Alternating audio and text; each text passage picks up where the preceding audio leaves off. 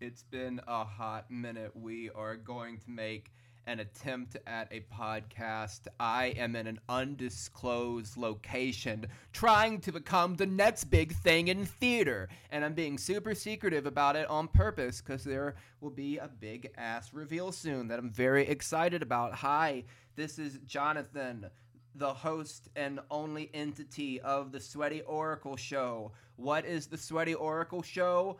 A monthly purgatory I've found myself. Why did I just talk like I was literally in the Black Lodge? That sounded reversed. By the way, if you play this podcast in reverse, you'll get a crazy message, the biggest Broadway tea that you've ever heard in your life, and that tea is you have schizophrenia, maybe. Welcome to the Sweaty Oracle Show.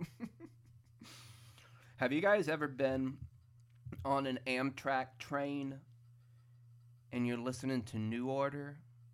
I'm not the kind that likes to tell you just what you want me to. You're not. Have you and you just fold in the middle and you sob and you feel so connected to the American experience for just 1 second.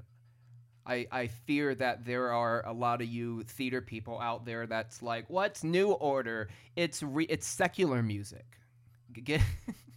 Broadway people and Christians don't realize how much they have alike. Super hardcore Christians only listen to Christian music. I dated a girl whose parents were like this, and they think everything else is secular and awful.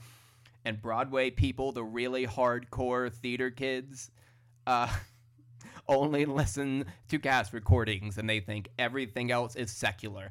That's not fair. I shouldn't say cast recordings. They also listen to those corny solo albums that Broadway artists put out where they're covering pop hits in like a cabaret style way. Who's that for? I don't mean to be a dick, but who's that for? Is that for anyone? Alice Ripley, by all accounts, seems to be a pretty horrible person, allegedly.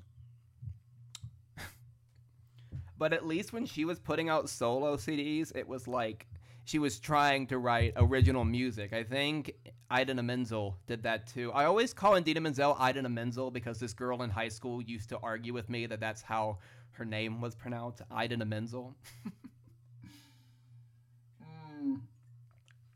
Let me circle back to Alice Ripley. I'll open with some hot tea that some of you may have heard from me before, but it's been a couple of years since I talked about this.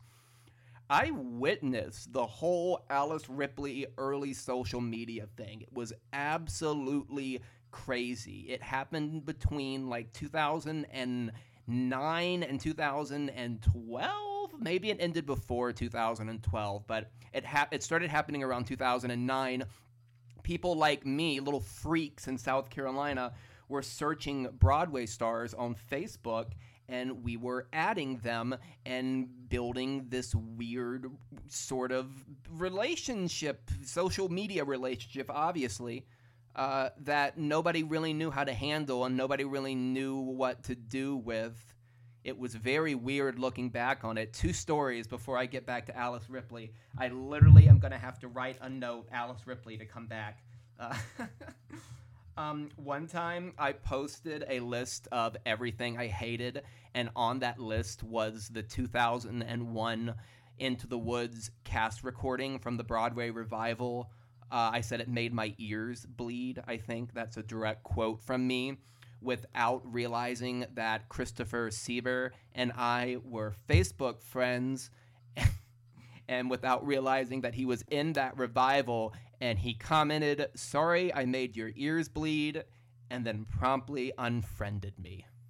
So, if somebody knows Christopher Sieber, can you apologize and tell him that it wasn't him specifically who made my ears bleed? It was just basically everyone else. It's a really bad production of Into the Woods. Some of the technical stuff was pretty interesting, but it was a really, really bad production of Into the Woods. Badly cast almost completely around. Almost every single person should not have been in that Broadway revival of Into the Woods. It is baffling to me that the same director directed the brilliant original Into the Woods not even 10 years before that. James Lepine's original production was running on Broadway. It was filmed on Broadway less than 10 years before that revival happened. I don't understand how James Lepine lost the point of the show in that period. Also interesting, I swear I'm going to keep all these tangents together, that Billy Porter purports that he was cast as the witch and that Sondheim was going to rewrite the role as a warlock or possibly make some kind of transgender commentary. Billy says he was cast. It's Billy Piper he or is Billy Piper they? I'm going to say they to be safe. I shouldn't have assumed someone's pronouns. But Billy Piper claims they were cast, and then 9/11 happened, and they decided they needed to star cast for the show to happen. So they cast Vanessa Williams and lowered all of the keys. That's what people wanted. Anyway, another quick early social media tangent. Not that many people know this, but when I was in high school, my last 2 years of high school, I became a deeply conservative Christian. I was dating a deeply conservative Christian.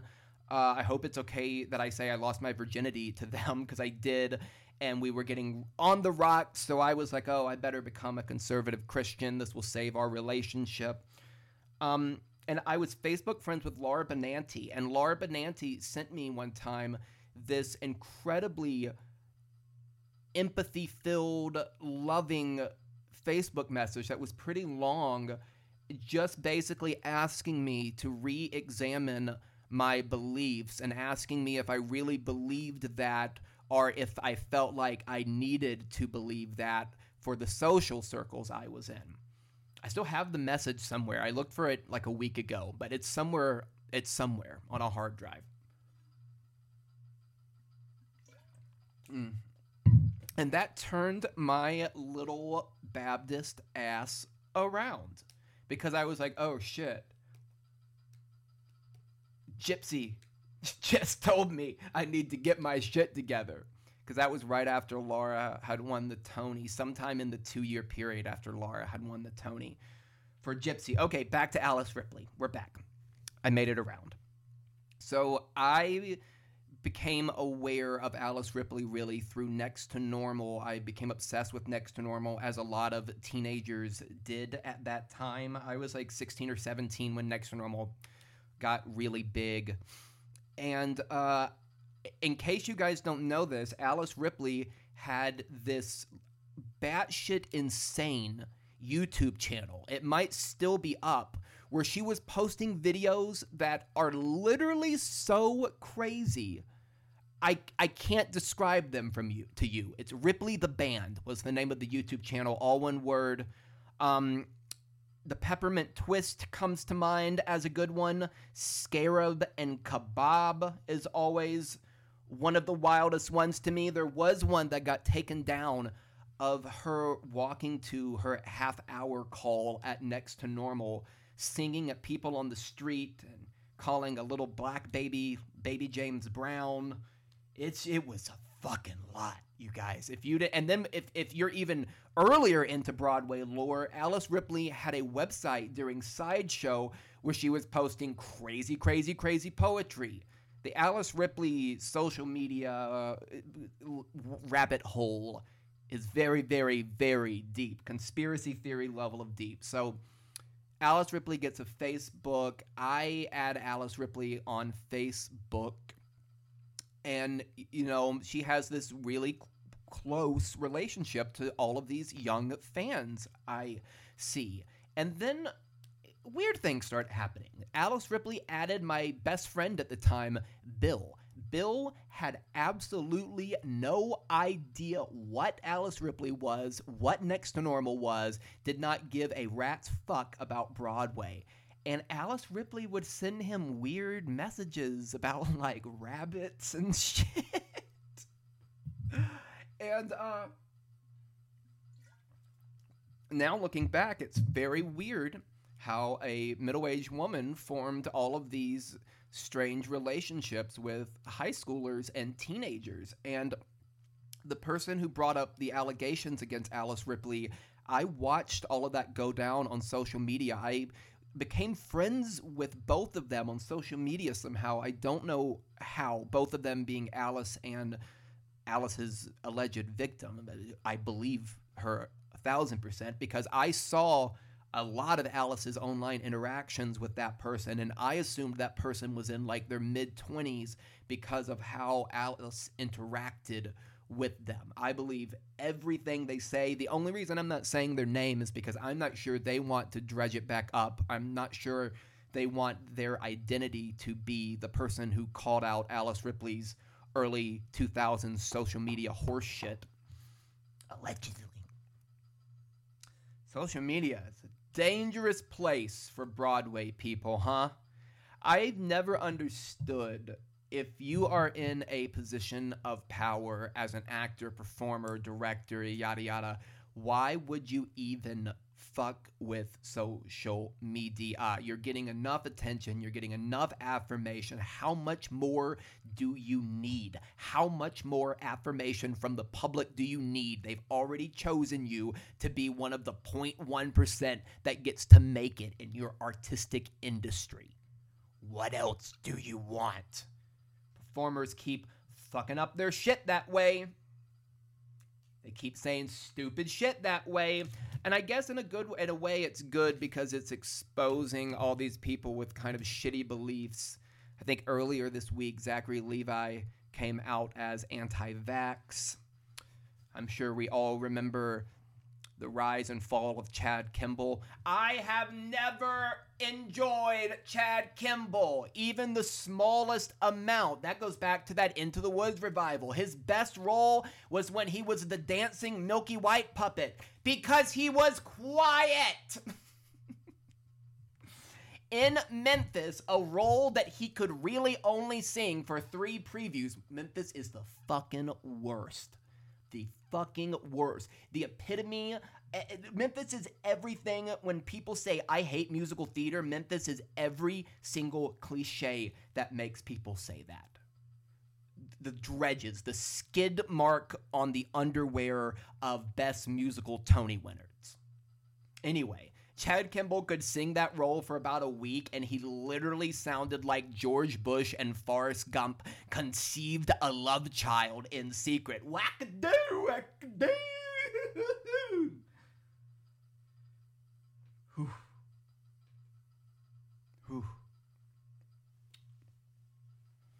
I read a report that the average Broadway ticket buyer, the average person who goes and sees Broadway shows, makes over $200,000 a year. It's typically white and is typically Democrat.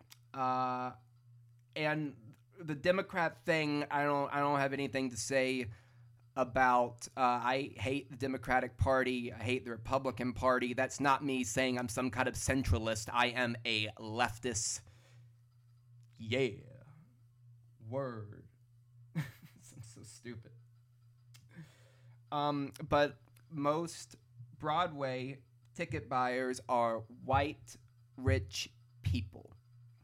And you know, it's that thing is even $200,000 isn't really that rich. It's really just upper middle class in New York City now. I read another report that most people making over $100,000 a year are, most people making $100,000 a year are still living paycheck to paycheck.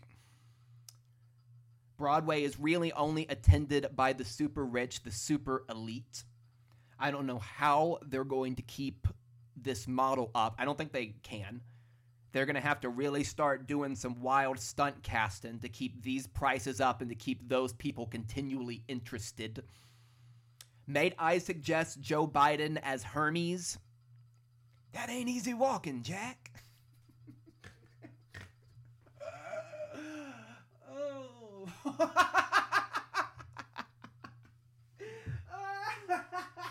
Him waddling out there and opening the vest.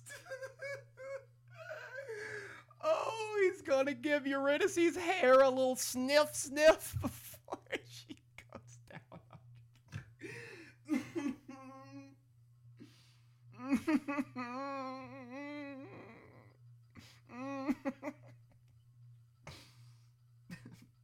damn it. I'm so sorry.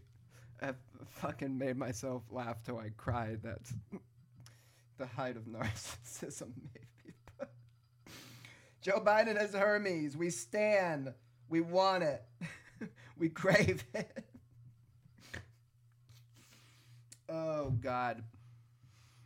I don't know how. I mean, I say this every time I speak into a microphone. This model's not going to last much longer, and this is the reason that Broadway kind of sucks. Here's some tea. I might be moving back to the city. That might be part of the secret thing I'm talking about. And the thing is, I don't know if I want to make theater for people in the city, because I don't know if I want to just make theater for white, rich neoliberals. I don't think that interests me at all. They get enough.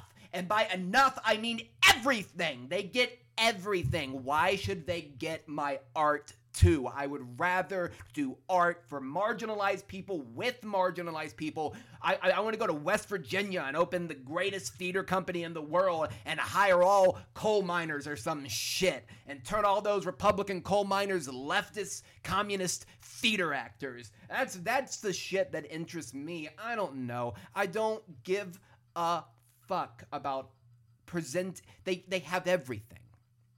That being said, I will take their money and make art there if offered, obviously. There's nothing inside of me that's not hypocritical enough to do that. But it does kind of make me sad. At the end of the day, they're the people who get everything. Everything is for them and increasingly becoming not for everybody else.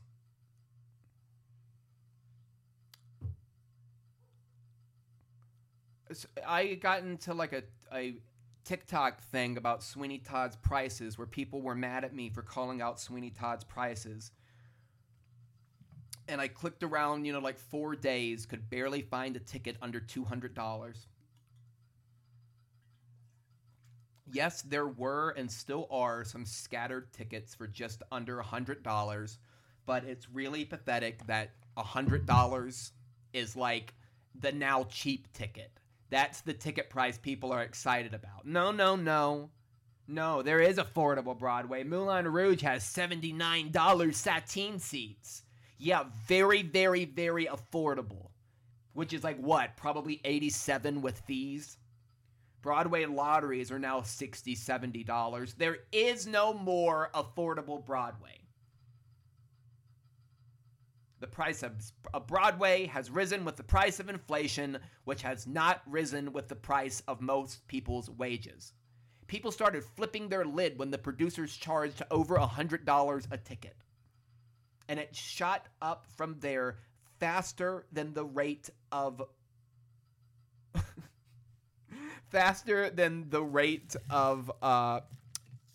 wages have gone up. This is why I can't eat. My brain shuts down. Economics, I even try to talk, baby. Economics, my brain goes, dee-dee-doo. Dee-dee-doo. I recently sent in a self-tape for a theater company, and then it was going to pay less than working at Target or Walmart. It was going to pay butt kiss. Then I found out they were casting the role and costuming the role and asking the role to be performed basically just like it was in the movie, the very popular movie of this musical. I'm not going to say what it is. And it pissed me off. And it just wasn't worth the money to me if I don't even get to be creative in the process. You know what I mean? When I did Rocky Horror, I played Eddie, and I came in with all these ideas to the costume designer and director. I was like, maybe Eddie, because I was bald at the time. I've been bald since like 2015. I was like, maybe Eddie, because his brain was taken out, would have to be bald, and we could do like a big prosthetic where half of my bald head is a brain. And they were like, no, movie wear Elvis wig, meatloaf. Meatloaf movie wear Elvis wig. Meatloaf movie wig. You wear Elvis wig. And I said, oh, okay. And you fat, 'cause Meatloaf fat. I don't really feel comfortable wearing something like fat suit-ish on stage. I find that offensive. Meatloaf fat in movie. Meatloaf wig in movie. You fat, you wig on stage. Oh, no monies for you.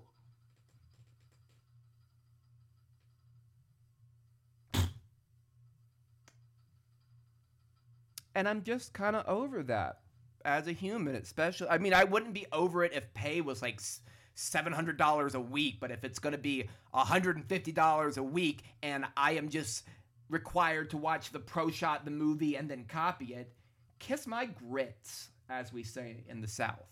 You see these grits? Kiss them. Kiss them.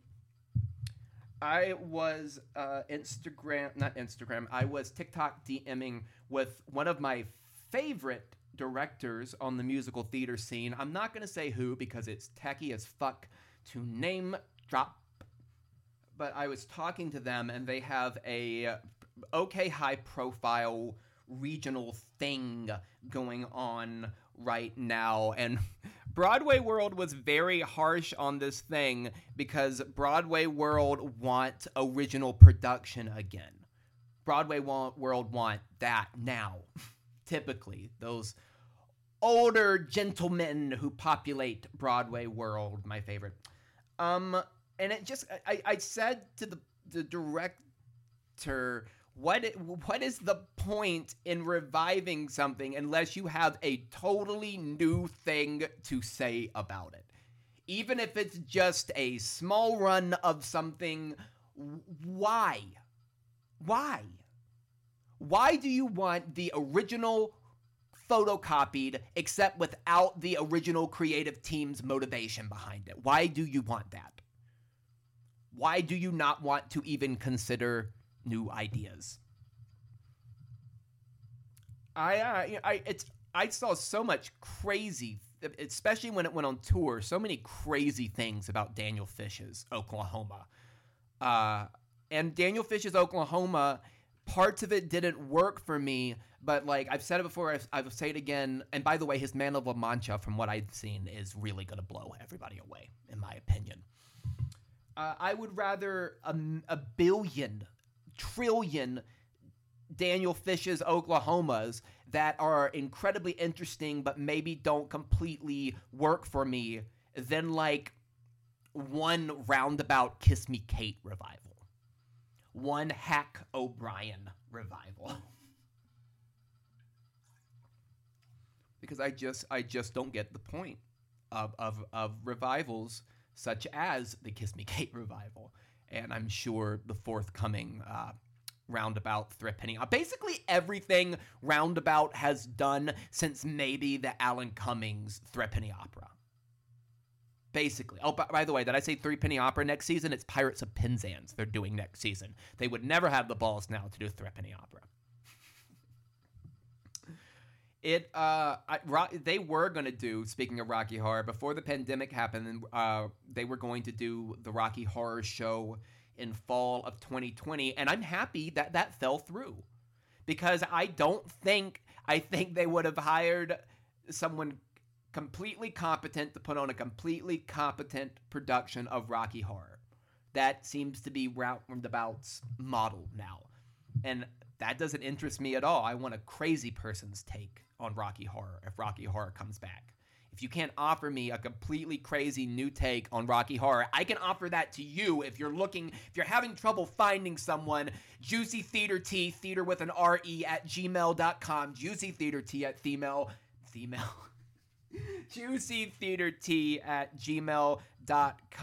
That also links to a Cash App and a Patreon if you want to support the show. This is entirely viewer funded. It was my birthday recently. If you want to throw some birthday bucks so that I can buy oatmeal, yummy, yummy oatmeal. Side tangent. This is Sesame Street lore now. Like, you guys can stand 2 minutes of Sesame Street lore. Bert's favorite food, like Bert of Bert and Ernie fame, his favorite food is oatmeal, and they mean to, like, use that as a way to paint Bert as boring. And I've always hated it, even since I was little. Bert is obviously autistic. Bert and Ernie are two different sides of autism together in one relationship, if you haven't realized that yet. I thought when I was younger, I was going to be, maybe when all of us, when we're younger, think we're going to be the Ernie autistic.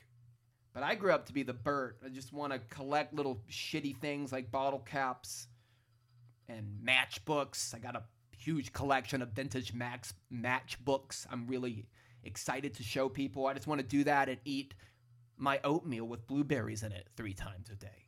That's all I want. That's all I want. I'm a Bert autistic. I recently went and saw the world premiere of the play Kill Corp at Warehouse Theater. It was great. One of my pals, Joe, was in it.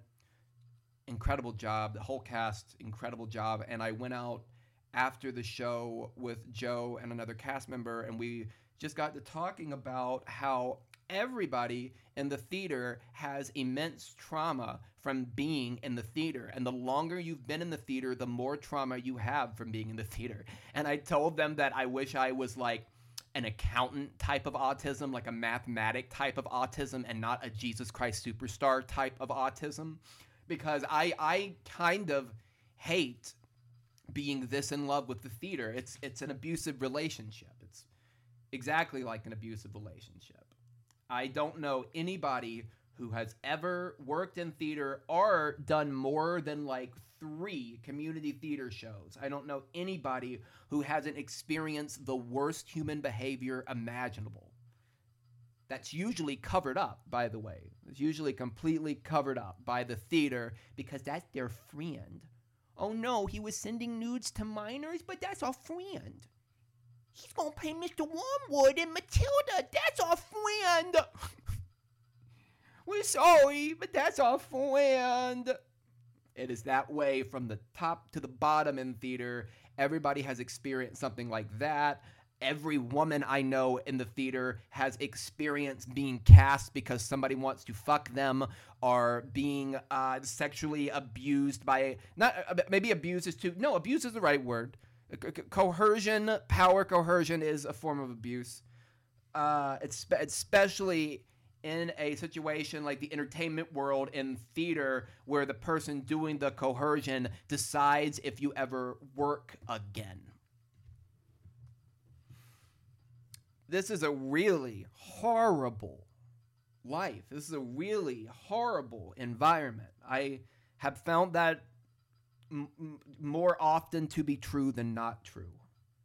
And I've been everywhere from off-Broadway to around Broadway to entertainment in theme parks to community theater to regional theater to immersive theater.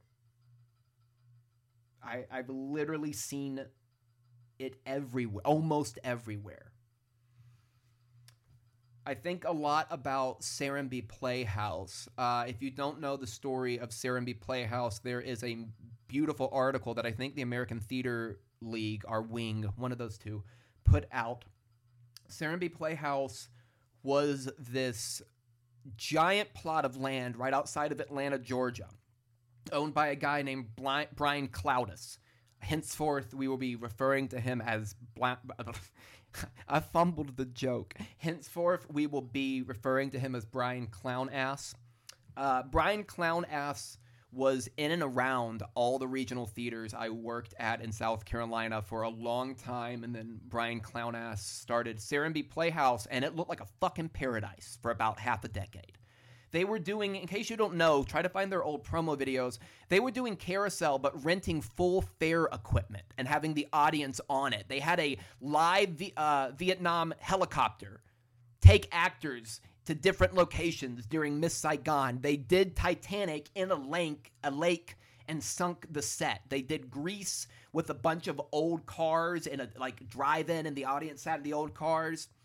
And that all sounds, the promo videos are fucking great, except for Cabaret. Oof. We'll get to their production of Cabaret. Let me write a note to come back to their terrible production of Cabaret. It looked crazy for a while. So I knew somebody who got to a callback at Serenbe one time, and this was the first time for the season they did Cabaret. This is the first time I started to be like, oh, maybe this isn't what. And my friend asked if they were Equity, and they were like, no, Equity would shut us down so fast. Equity would shut down our theater. Absolutely not. No, no, no. No, no, no, baby, no. No safety measures round this part, you hear? And in case you don't know, Serenbe got shut down over the pandemic because Brian Clownass turned out to be a far-right white supremacist, in my opinion, allegedly, Trump-supporting, racist, misogynistic maniac who was not only putting all of his performers and crew in situations they could have and probably should have died in. Over-the-top unsafe situations, and also spouting racist rhetoric all along the way. I saw multiple productions of Brian's. I saw his Ragtime at Serenbe, which took place in a circus tent. There was actually a rumor that it was going to go to St. Anne's Warehouse before this all blew up. And I saw Titanic, and I saw Hair, and I saw Cabaret, and every single one of those productions, except for Cabaret, looked nice and flashy on a promo video, but missed the mark completely besides their cool giant concept. The concept was always the only thing that was right. The acting, the motivation, none of that, and like the details of the concept were never thoroughly executed or even really, I think, thought about. Cabaret was just fucking suck city. Cabaret, it was Cirque du Soleil meets the 80s with no explanation or ties in how those themes of Nazism, you know, the rise of Nazism, what that had to do with like an 80s club scene. It was really because Brian Clownass wanted to put on Hedwig and the Inch makeup, and Hedwig and the Angry Inch makeup, and give an embarrassing, self-indulgent performance of the MC.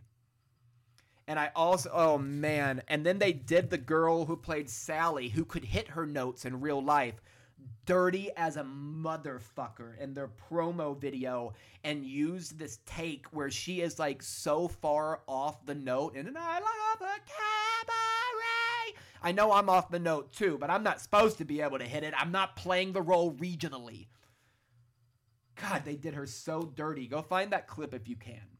And if that performer ever hears this, you sounded right on the money in the actual performance I saw. They did you dirty. Serenbe looked like the model regional theater should be moving to. And in a way, it's the blueprint and prototype of what regional theater should be moving into, at least what I would like for it to. But if you read that article, the abuse that they got away with, just being able to say, well, we're Serenbe Playhouse. They hadn't even been around that long, and they were already pulling their weight and reputation to put non-equity performers in life-threatening situations, usually for a gimmick that was not that well thought out artistically. Usually for a gimmick that, if you saw the actual production, did not aid the story, but was purely for the self-indulgent wants and needs of the artistic director. In my opinion, allegedly. Brian Clownass. How does that happen at one of the biggest up-and-coming regional theaters, and nobody talks about it for years. I'll tell you how it happens. Because it's happening in every theater around the country. Basically every theater around the country. And they're getting away with it. And that's the archetype. Very, very. I let me do something like Serenbe, by God, by golly. Serenbe, but with actual artistic purposes and, you know, without the racism and without the MAGA country. Brian Cloudus now has a, like, MAGA Republican theater company. They did a MAGA Oklahoma, I believe, or tried to. And I think the first time they tried to do MAGA Oklahoma, the land that they were renting was like, motherfucker, a good ways into the process, and they had to move. You might need to fact check that. Oof.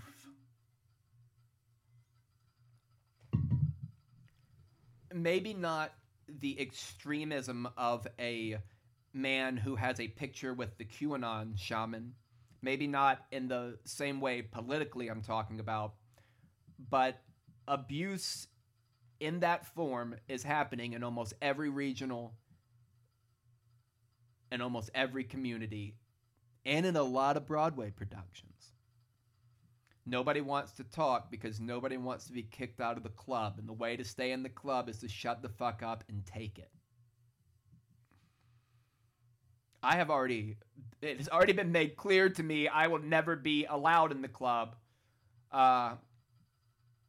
So I have no problems telling the bouncers to fuck themselves.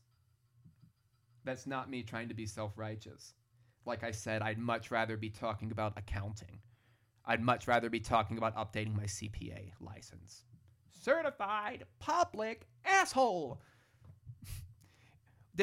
Was Matthew Broderick ever considered a good actor? I guess he was good when he was young in Ferris Bueller. Maybe killing people, maybe vehicular manslaughter took away some of his spark.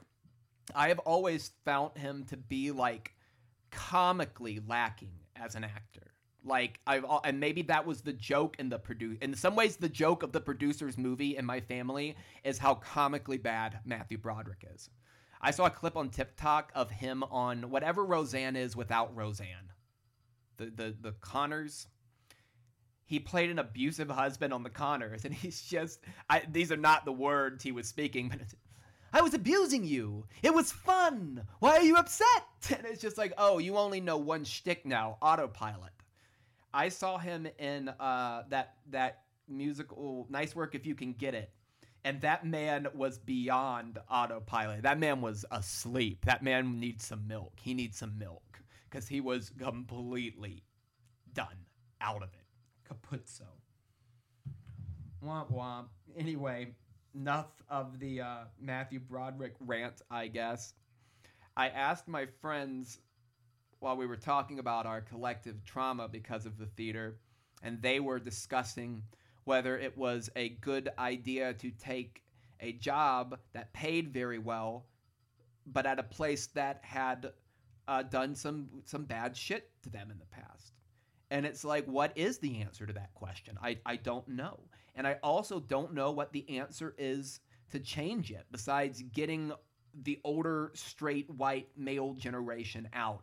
And you know what? I'm going to be real. It's not just the older, straight males. Some of the older gay males have been some of the most inappropriate people I've ever seen in the theater. They think they can touch women's private parts without consent because they're gay. I've often seen that extended to other male cast members where they think they can touch other male cast members because they're obviously gay. I've seen some really rough shit from like basically every middle-aged white dude in the theater, regardless of sexuality. Usually it's the straight white guys, but sorry gays, You're complicit in this too. Ooh, I want to name like 4 Broadway directors right now. God damn it. I guess I shouldn't. Pretty woman walking down the street. Pretty woman. Anyway. How does it stop? Where does it end? I don't know. Maybe with everybody just fucking talking about it. And I mean, I'm pretty sure that's the simple answer. And I don't know if you guys have realized this. I feel like I say it every episode. They don't really have that much power, especially the ones working in regional theaters. If they had that much power, they wouldn't be working in a small regional theater. My God. At least that's it's maybe dickish, but these people usually wield like, I have Broadway connections and I'm the key to your next big job. They're not, and they don't. Because they can't pull themselves out of their position. Why can they pull you out of the same one, basically? Tell the fucking story. That's my only advice. Saw some bad takes on theater TikTok about consent earlier this week, where everybody in theater TikTok decided they need to talk about the movie where Jonah Hill, and I forget who his co-star is, they CGI'd them kissing. And I've just seen how they obviously weren't really committed to being actors if they can't even kiss. I've kissed people on stage 8 shows a week that I don't even like. Number one, let's take out the idea that might have been COVID-related or health-related. Let's talk purely the hypothetical that one or both parties don't want to. Should they have to? Should they have to? I don't think they should have to. I think it goes against what I view as consent, that you have to become physically intimate with someone for your job, unless you are a sex worker. And last I checked, Jonah Hill and that actress are not sex workers, respectively. There is no